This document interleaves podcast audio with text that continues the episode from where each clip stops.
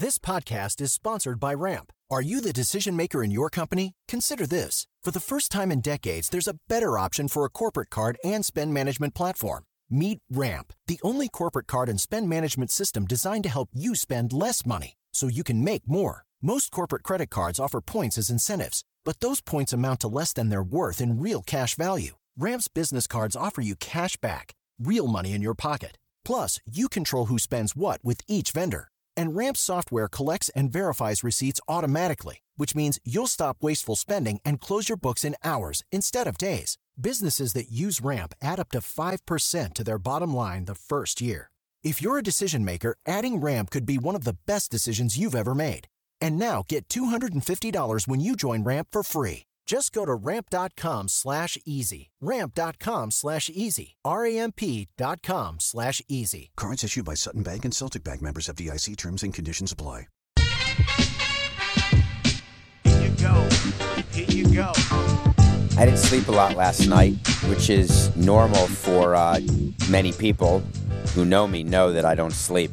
And uh, last night was one of those nights where I'm going over in my head about the show today and trying to figure out exactly how I want to do it, thinking of all different things I want to talk to Coca about, the producer, about what's appropriate, what's not, what people want to hear, what I want to say, what what what is being normal. Well, for starters, I'm giving you a word of the day because that's what we do on Nothing Personal. And the word of the day is a phrase. It's two words. It's two words in Latin. It's three words in English. It's three words in Filipino. Carpe diem. Seize the day. I guess I first learned that. I had to take Latin in seventh grade. I learned that expression. General language we had to take when I was in seventh grade at Horace Mann in Riverdale. It's when you take a little few seven weeks of every language. So I can say das vidania. That's about it. I can say auf Wiedersehen, obrigado, a little bit of Spanish, more French, and Latin. I can conjugate the to be verbs like oas at, amus atis ant, uh, sumus est sunt something. Listen, I only got a B minus. Carpe diem means seize the day.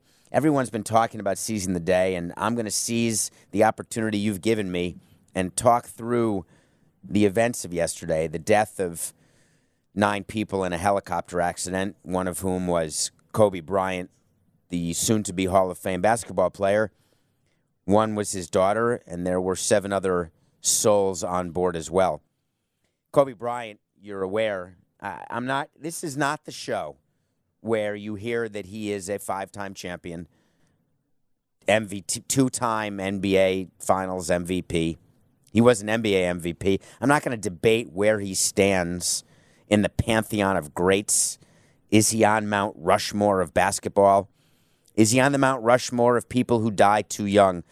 People dying too young, that's been going on since there was birth. There's been tragic deaths left and right. I'm not going to talk about my experience with young athletic death, specifically on this show. Obviously, I was quite involved when Jose Fernandez died in an accident, a boating accident. What I do want to talk about, though, are some of the issues from a nothing personal standpoint. What I try to do is bring you inside. My job is to not be emotional and to bring you inside the reality of what it means to run a sports team or a league or a business, what it is when you have to make decisions, when you are faced with real world tragedy or real world circumstances. My job is to tell you not what I would do only, but what is being done. How do you make decisions? What happens when a call comes that you don't want, that you can't even imagine happening? What's the thought process that people go through? My initial thoughts, you know, that's it's barely worth talking about. I had I have a problem and I'm and I'm open with you guys. I've been open with my my audience since I started this show and we're now 62 episodes in. I am not what you see on TV. I'm not what you hear on this show. That is that is I I I give you I have a personality that is what I talk when I talk, when I'm telling stories, when I'm making a point.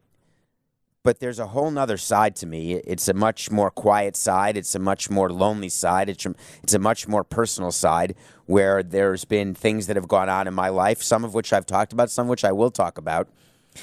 That I have this, I'm, I'm always waiting. I'm waiting for that text or that alert. I have this, this, some, this synapse in my brain that's off that when the phone rings, I associate the phone ringing with something bad happening or I associate when people call twice in a row, I know that's bad. I have a rule with my family and friends that if you call me, it's if I'm not available, I'm not going to pick up. But if you call me back immediately, no matter what, I'm going to pick up because I'll know that it's an emergency. And when I got the news that uh, I had actually fallen asleep, and I got the news that that I got the alerts and phone calls were coming in, and uh, I I was asleep. It happened yesterday, and it's amazing. This comes from Dan Le Batard and, and our friendship, our off the court friendship. He told me how exhausting it can be to do a show every day, and it's I never believed him, uh, but it is. So I was napping, and I got the texts and calls that that reports are that Kobe Bryant has died in a helicopter crash. And what happened then is I went right into, and this is what I'm trying to work on because there was no emotion. I, what, what is amazing to me is when I read that, all I did is go right into work mode immediately. All right, here's what's happening now. Here's what I have to do now. First, I thought of CBS Sports HQ. Are they taken care of? Do they need anything? Do they need any expertise on what organizations are doing? What is their plan? Then I thought of nothing personal. Are we doing an emergency pod? Is there something to say now? Then I thought about do I need to make any other calls to friends or family? Are there people who'd want to know who should know? Then I went to a whole new level where I thought about what is the NBA doing? What are teams, what are the Lakers doing? I didn't even go to his family. That was not my first thought. That doesn't make this right, wrong, or judgeable. It's telling you what my role is. And one of the things we're going to talk about in this show, and we've started, is what are people's role? And is it right for those people to do their job? When news comes to the NBA that one of their most famous alums, a worldwide, world renowned hero, a top 50 player has died, immediately the following checklist is gone through.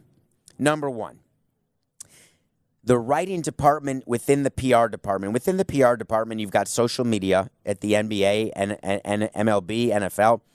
The way these these companies work are like teams. You have marketing, you have sales, you have a social media department, you have a public relations department, you have a business public relations, you have a baseball public relations, or basketball or football. Basketball public relations are the people who travel with the team, the people who make sure the players are available for interviews after and before games, the people who make sure the players make their appearances when they're supposed to, give the interviews they're supposed to. Business public relations are people who are supposed to write and deal with the public relations and the statements that come with the business of the sport. The death of Kobe Bryant, make no mistake, this is a business transaction within teams and within leagues. Understand what I mean. I am not downplaying the tears you're seeing on TV or the flow of tears you are hearing on the radio. I am not talking about the family. We'll talk about that later. Inside the offices of the NBA, there is no time for that emotion. The immediacy of the checklist of decisions starts the second you hear a rumor that Kobe Bryant has died. First, it must be confirmed. You cannot proceed until you are certain.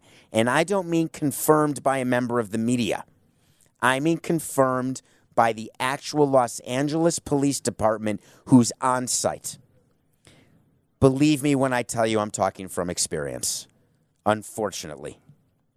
Two, a statement then starts getting written for Adam Silver, The first person to speak on this is the commissioner of basketball.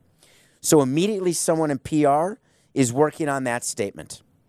Meanwhile, the commissioner has gotten his deputies, his general counsel, and his labor rep, and they have had either a conference call, it was a Sunday, likely a call, or they all got up, got dressed, and got into the office. Again, personal experience. Why do they have to be in the same room? The answer is there are decisions to be made, immediate decisions. Number one, period. Do the games go on? What do we do about the current slate? The commissioner is told there are eight games in the NBA. He's told exactly which teams. He may even go on NBA.com. He'll tell you that he knows the schedule by heart, but he doesn't. The deputy commissioner, PR, they'll all tell you they know everything. They don't. They go on their website, they look at the schedule, and they see the games. The first thing they had to decide do we play? Pros, cons. When decisions like this are made by a commissioner or by a team president, what they their job is, the reason why they're at the top of an organization, they have the ability to take in information from all sides and then make a decision. They don't dither. They're not always right, but they don't dither. So Adam Silver was told, listen, we could cancel games. What's the precedent? The deaths of athletes, NBA athletes, not active, former athletes. What has the league done? He'll get a report as to what's happened when a famous player, a good player, a great player, has died. He'll get a report what happens when they die, when he dies of old age, when he dies of a sickness at a moderately old age, or when he dies at a young age of a sickness, a young age in an accident. You get those stat points, and you're told what the league does. Then you recall that if you do cancel a slate of games, the impact it has, fans who have bought tickets, TV schedules have to be looked at. You can't cancel a slate of games without speaking to the TV partners.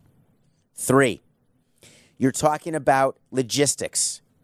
Can the traveling secretaries of the teams either stay in a hotel for longer if a team's on the road, or can they get to a hotel if they have to go to their next city before they were supposed to? Are charter planes available that teams were taking? I understand you are listening to this and you are saying you are a, an emotionless, horrific person. And I'm not here to disagree with you. I'm here to tell you what's real. This is what's happening within 20 minutes of the NBA find out that Kobe Bryant's helicopter had gone down and he had died.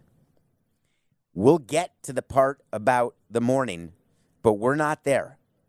Immediately, it's about schedule, it's about games because the calls start coming in from teams. Are we playing? Are we not playing? If we are playing, are we doing a moment of silence? Excuse me. If we're not doing a moment of silence, are we doing a video? If we are doing a video, we have to get to our in game entertainment people within each home team plane and get them working on a video incorporating his highlights.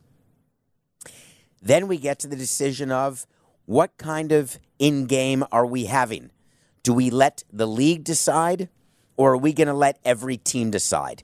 Central NBA is having that discussion. Meanwhile, there are discussions going on simultaneously in the NFL. MLB is not having them. They don't have to have them because they're off season. They're definitely have a PR meeting because their statements are going to come out from the commissioner's office about the death of Kobe Bryant on the on the uh, on Twitter or Instagram or on their website. Obviously, not in season, but you've got the Pro Bowl going on in the NFL. You've got the Pro Bowl being shown live on networks. Do you break in? Do you not break in? Is this break in worthy? If so, for how long? These are happening immediately. All business, no emotion. Jay Jackson went on the air and he was clear. You must cancel games. You can't cancel games. I understand emotionally why he said that. I understand emotionally why players would have a hard time playing. I understand why Mike Breen would say, I don't feel like broadcasting. I don't I bet the players don't feel like playing. I get all those things. But our job when we're in charge, it's to be practical. It's not to be emotional. The show always goes on. What's the caveat? If Kobe Bryant had been an active player for a team that was playing that night, the game gets canceled. Just like we canceled our game the night Jose Fernandez passed away. The rest of baseball played, just like the rest of basketball played. If the Lakers had had a game, it would have been an interesting decision between the league and the Lakers and the team they were playing about whether or not that game should be canceled. In my opinion, it would be unprecedented when a non active player passes away. I believe those games go on. Do the players play with a heavy heart? Yes. But players play with heavy hearts all the time. There's a whole outside life that players have, just like you do in your office. When you come to work and you're having troubles at home, you're having tragedies at home, you take some days off, maybe. If you can, you can, but if you can't, you can't. If you don't have the vacation days, if you don't have a boss who lets you take off, if you can't afford to take unpaid days, you go to work with a heavy heart. The show must go on. So the NBA played its games, and there were amazing, amazing reactions that teams had, and they were immediate, and they were not everlasting, meaning individual teams got together. Let's take the Knicks, for example. They had a game. They got together very quickly. How it would work is they would get together with, again, the owner would get together with his team president. They would talk about what we want to do. You'd probably bring in the GM, but not the coach. And you talk about, listen, what should we be doing? Let's make sure we speak to the players. Let's make sure our team psychologist is available. But let's make sure that we have enough people in the office. It's a game day, so people are in the office. Uh, I know what we're going to do. We're going to change the colors outside the garden to purple and gold. Then we're going to do a pregame, just a quick ceremony, just showing a picture. Can we do that? So when we come up with ideas of what we want, we then have to make sure they can get executed and executed quickly. Can we show the number eight and the number 24 on the garden floor? How fast can you have that ready? And then we get an answer, we proceed. These are quick decisions that are going on. But you've got some teams that do it a little differently. Some teams take it upon themselves to actually change and make long term major decisions that are made completely out of emotion, and I dare say, completely to gain attention. And I draw your attention to the Dallas Mavericks, who decided a statement by Mark Cuban that would include that they were retiring the number 24 and that no Maverick would ever wear the number 24 again. Lauded Mark Cuban. Here's the problem with Mark Cuban. The league needs to get together. That's not a now decision. We have a list of things we have to deal with with the death of Kobe Bryant. Whether or not we are going to do a Jackie Robinson like retirement of a number is not for right now. We've got to figure out about games. We've got to figure out about statements. We've got to make sure that our players are okay. We've got to check in on the Bryant family and players who know him well. All of that is now. We've got the Lakers who are going to host a game on Tuesday. We've got to deal with that. We've got a Lakers team in the air. We've got to deal with that. We're not dealing with the permanent retiring of a number. But Mark Cuban couldn't help himself. Mark Cuban sits around wondering why he's not a member of Major League Baseball ownership. And this is why. Because Mark took it upon himself that he is the story. His statement, his grandiose gesture. I don't care whether he was best friends with Kobe Bryant. I don't care whether he believes that Kobe Bryant did more for basketball than any player in the history of basketball. I don't care if they're brothers, cousins, sons, daughters, friends, or lovers. What I do care about is the Mavericks are one team in the NBA, and they're not Kobe's team. The Lakers, of course, have already retired 8 and 24. The Lakers didn't have a chance to even figure out what they're going to put on their jerseys. Will it be a number? Do you know that part of what the Lakers are doing right now, in a cold, calculating, emotionless way, they are designing and getting approved additions to their uniform that will be unveiled Tuesday. It doesn't just happen that there's the number 24 with a circle, or is it 8, or is it both, or is it the initials KB? Again, I'm saddened to tell you I have experience with this. You get a list of choices, and as president of the team, you decide with the owner what will the uniform say. Then you get it approved. Mark Cuban didn't wait for any of that. No, he did not. Went right ahead, usurped any sort of news coming from baseball, basketball, or any other sport that he was retiring 24.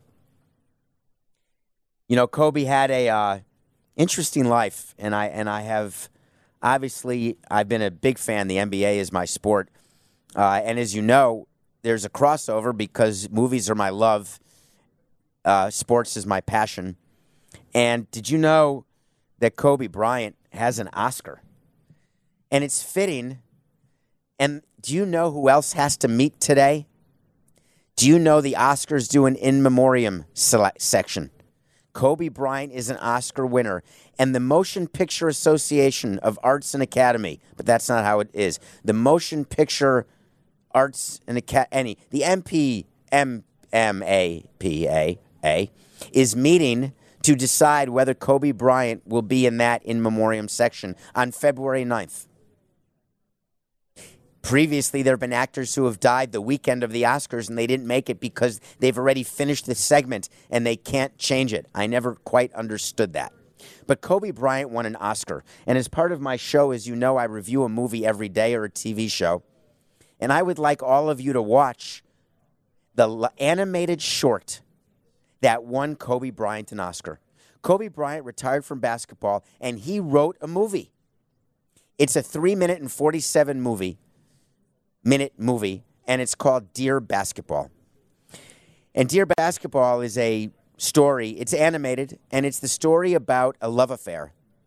And it's the story about the love affair between Kobe and a basketball and the respect he had, not toward the sport of basketball, toward the basketball, toward a basketball.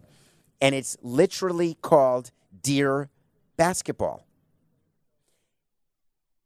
I thought to myself when I watched that, I was pretty cynical when he won the Oscar, wondering whether he wrote that himself, how much work the director did, how much help Kobe must have had.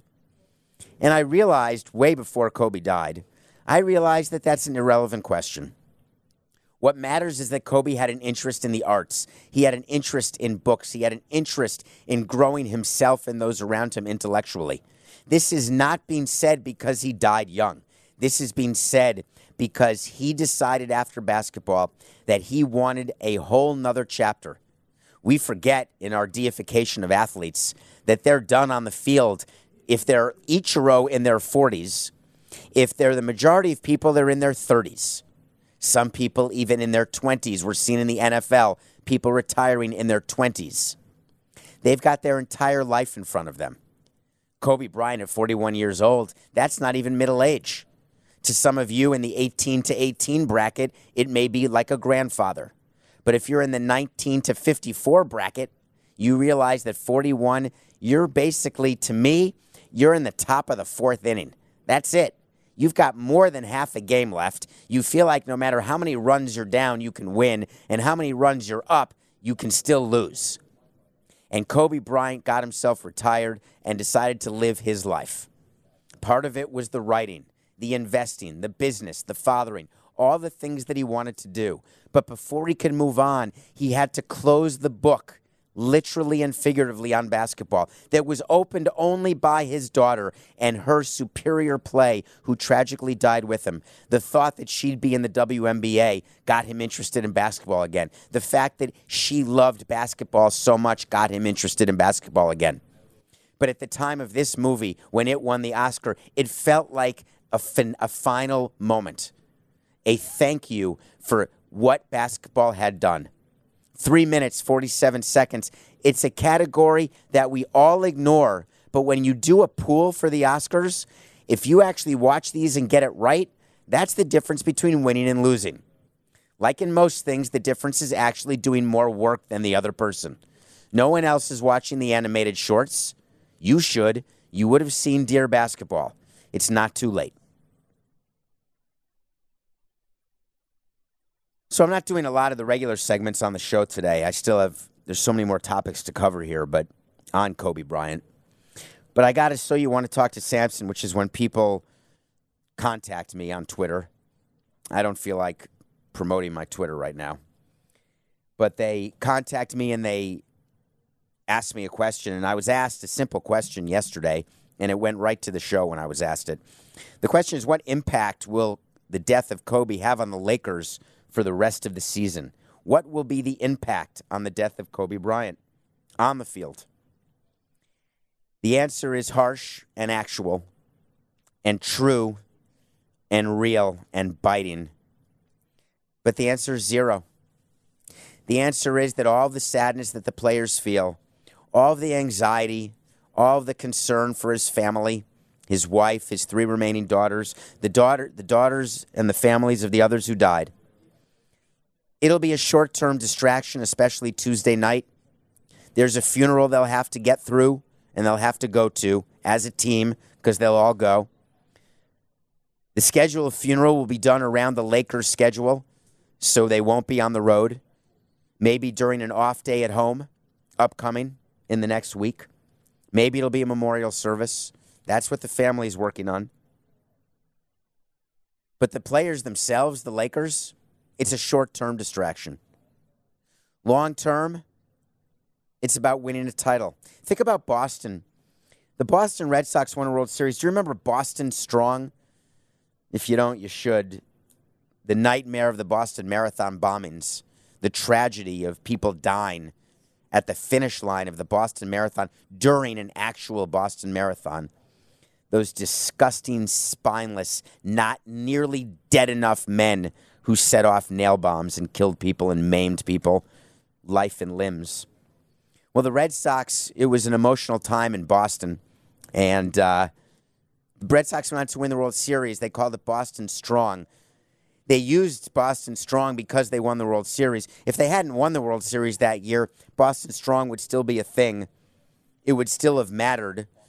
But the fact is, winning the World Series made it matter that much more. The Lakers would view the death of Kobe Bryant. It's not something that will get in the way of them winning a championship. It's something that will be part of the narrative if they do win a championship. But in terms of impacting game to game, seed to seed, first seed, eighth seed, how they do in the playoffs. There's going to be a lot of questions to be answered before Tuesday night's game. The game against the Clippers Tuesday night will not be normal in any way, but their next game will be. There will be no impact. I do appreciate that question. I appreciate you wanted to ask, and that is the answer. So, you know, people are uh, angry today. When people get angry, they uh, they tend to ask questions. They tend to need to lay blame. It's something that bothers me. Sometimes it's nobody's fault. Sometimes stuff just happens. Sometimes tragedies happen and you can't explain them. And sometimes people react to tragedies in a way that you may think is inappropriate and incorrect but it isn't. Last night, yesterday afternoon, the news broke of Kobe Bryant's death. It was broken by an outlet called TMZ. If you're not familiar with TMZ, it's a, uh, how would I describe it? It's a rag. It, you know that it's it's like a gossip site. I've sadly been on TMZ a few times. I wear that not as a badge of honor, but as a ring of discomfort.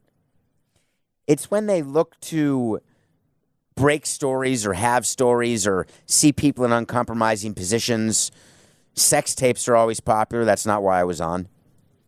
But TMZ broke the news of the helicopter crash and broke the news that Kobe Bryant was among the dead. And they are being mercilessly criticized, including by people in my own studio here at CBS. What is the role of the media? What is the role of the fan? What is the role of the family? What is the role of the league? What is the role of the team? Do you know that everybody has a role? And everybody has to play his role. The media has a role. Their role in our society, their job is to inform. When they have a story, their job is to go with that story. In my opinion, there's only one thing TMZ needed to do not make sure the family had been told, not make sure victims' families had been notified. Their one job was to make sure they weren't wrong. That's it. Once they have confirmation of a story, they've got to go with it. Do you think for one second that CBS, whose very chair I'm in, if they had the exclusive knowledge that something like that had happened exclusively, and it was confirmed, triple confirmed, that they wouldn't go to air? Of course they would go to air. Do you think they would look around and the editor would say, wait a minute, we've got to make sure the next of kin has all been informed? That's not how it works. I had a conversation with someone who broke the Jose story yesterday. It was Andy Slater. He broke that story that Sunday, September 25th, 2016. And uh, I spoke to him yesterday. And I wanted to make sure that I was understanding something. And I asked him very simply did he consider making sure whether Jose's family had been told? And the answer was no. And he didn't say it rudely. He said, That's not my role. My role was to make sure I got the story right, and I had it from people on the scene confirmed. I remember having to confirm on the scene that it was Jose Fernandez being called from the scene, but that's not for today. The point is, TMZ is being criticized right now completely unfairly. They did nothing that any other person wouldn't do. How many people? How many people are trying to be first? How many networks are trying? Why? Money, business. That's their job. You want to be first, you want to be right. I would review another movie, but I don't have time, called The Paper, a movie directed by Ron Howard about being right with a headline versus being right now or being right tomorrow or fixing what's wrong tomorrow. I can't criticize TMZ as much as I want to as much as I want to make sure that every family member was told. The fact of the matter is, when a story comes out that will be of import nationally, internationally, and we are learning now, if you had any misunderstanding of the impact of the death of Kobe Bryant, eh, this is an international story.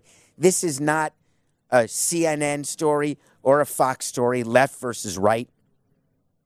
This is not basketball versus baseball or soccer. This is a human interest story because a man died with his daughter at the age of 41 when his daughter was 13, and that man happened to be really good at basketball. And when you have that story, you go with it. That's their role. The fans' role is to go to Staples Center and light candles and bring flowers. They have no other way to express their sorrow or frustration. They've got to go on site, be a part of a group. I watched it happen. I know it. I've seen it. I've lived it. The player's role is to go on TV or tweet. Dwyane Wade, is he being criticized for going on Instagram and sharing his sorrow with all of his millions of followers? Is he doing that for clicks? Cynics say yes, I say no. It is a way that we've come to express ourselves. We don't need to read from 400 different people about the death of Kobe. We know it. We heard it. We saw it. Yet, tweet after tweet, time after time, it's thoughts, it's prayers, it's stories, it's individual people on every network live. Do you know what actually is going on inside network news editorial rooms, they're looking for guests who have privity to the deceased. Who can we bring on who has a story, who's met him, who's been through something like this? That's not because they don't have feelings. That's because they want to be watched. And to be watched, you have to be interesting. To be interesting, you have to be on the air immediately with breaking news and reaction that people are turning to because they want to feel connected to something. That's the role of the news organizations. That's the role of the fans. We all have a role. Don't criticize people for playing their own role. There is criticism, I'll tell you that. There's criticism for a Washington Post reporter. Criticism. Do you guys remember when I got ratioed for that tweet on fatherhood and paternity leave? I never knew what ratio it was. I've talked about it a few times. I got a uh, notified about a tweet that a writer for the Washington Post put out. Washington Post, right after Kobe died, tweeted out a link to an article talking about when he was charged with sexual assault in Colorado. Some of you may not know this story, some of you may. Kobe Bryant was charged sexual assault of a hotel employee. The charges were eventually dropped. The civil suit was not. Kobe Bryant settled with the girl and the girl's family. I think she was 19. He acknowledged sex, but said it was consensual. He acknowledged the extramarital affair. He bought Vanessa a very large diamond ring. Many of you may remember the press conference. 40 minutes after he died, word got out he died.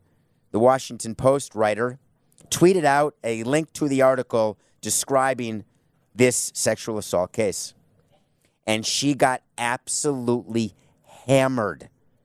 And I'm talking about 20, 25, 30,000 replies with 300 likes. The replies were all, How could you? How could you step on his grave? His corpse isn't even, is it dry or wet? Whatever the expression is, warm or cold. How could you dare bring this up? She then did a follow up tweet trying to explain her actions then deleted the tweets, and then got suspended. Wouldn't you know it? The Washington Post is claiming they suspended her only because she tweeted out screen grabs of emails from people who were being incredibly hateful toward her, but didn't redact the name of the people, which was a violation of the social media policy. I don't even know what the social media policy is at CBS. Never read it. Don't plan on it. I'll wait to get suspended or not. What I do know is that the Washington Post used that as an excuse to suspend her. Give me a break, Washington Post. You know very well that you suspended her because she was bringing unwanted attention to your paper, because she made a mistake. What's my view of this? That is a very important tweet to put out at the wrong time.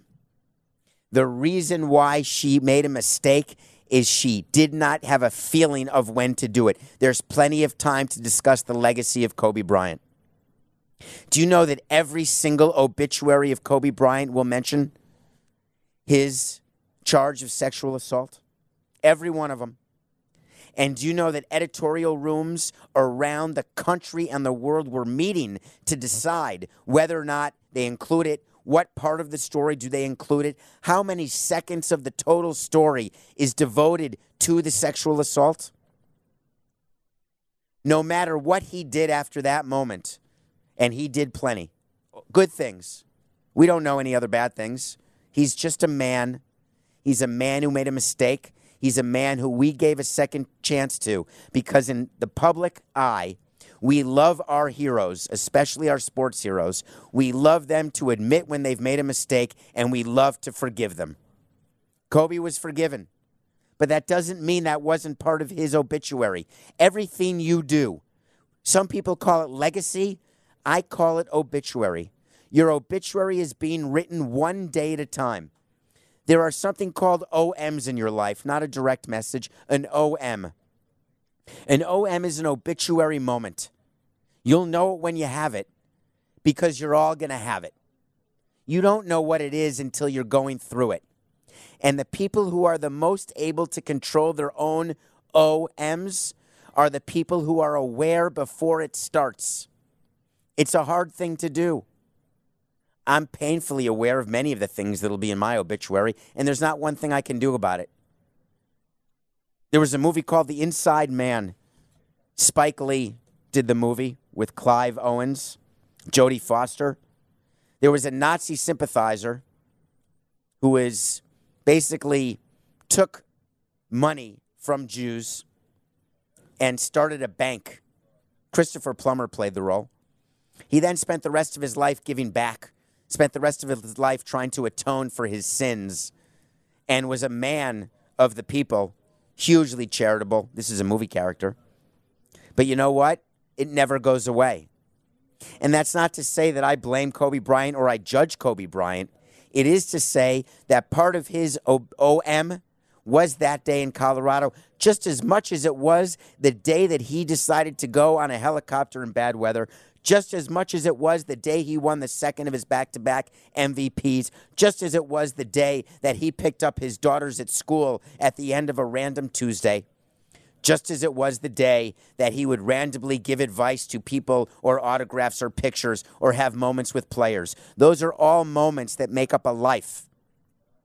The woman in the Washington Post, her life has forever changed because of a tweet that was done at the wrong time. Forever changed.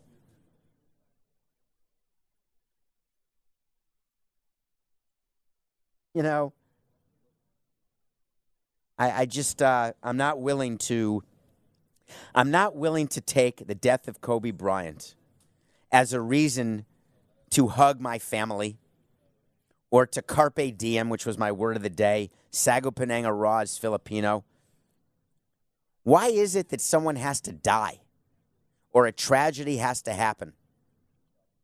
I was thinking about it when people are sick.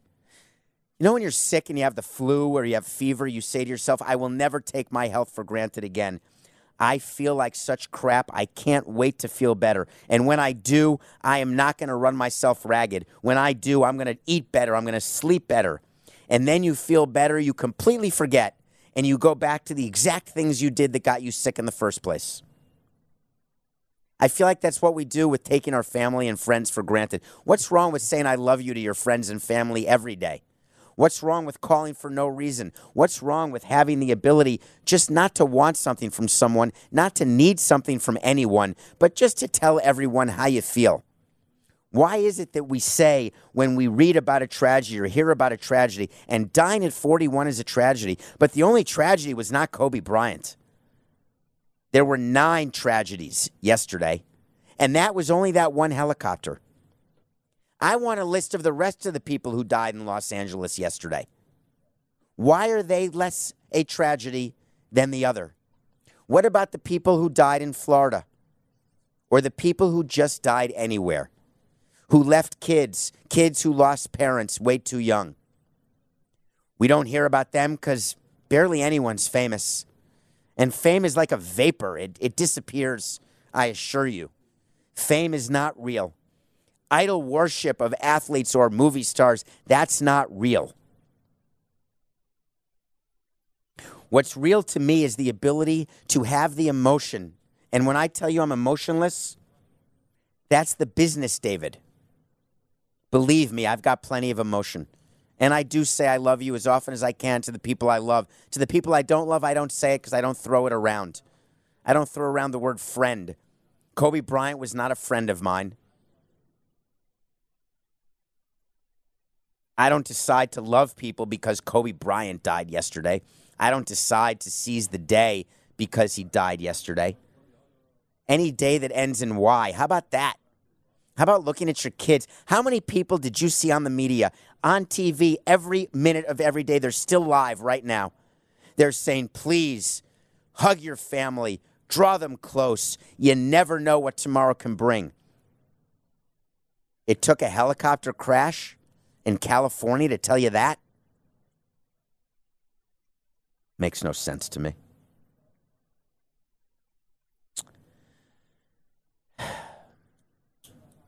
Anyway, wait to see. I uh, I don't even want to do a wait to see. That's it. Thank you.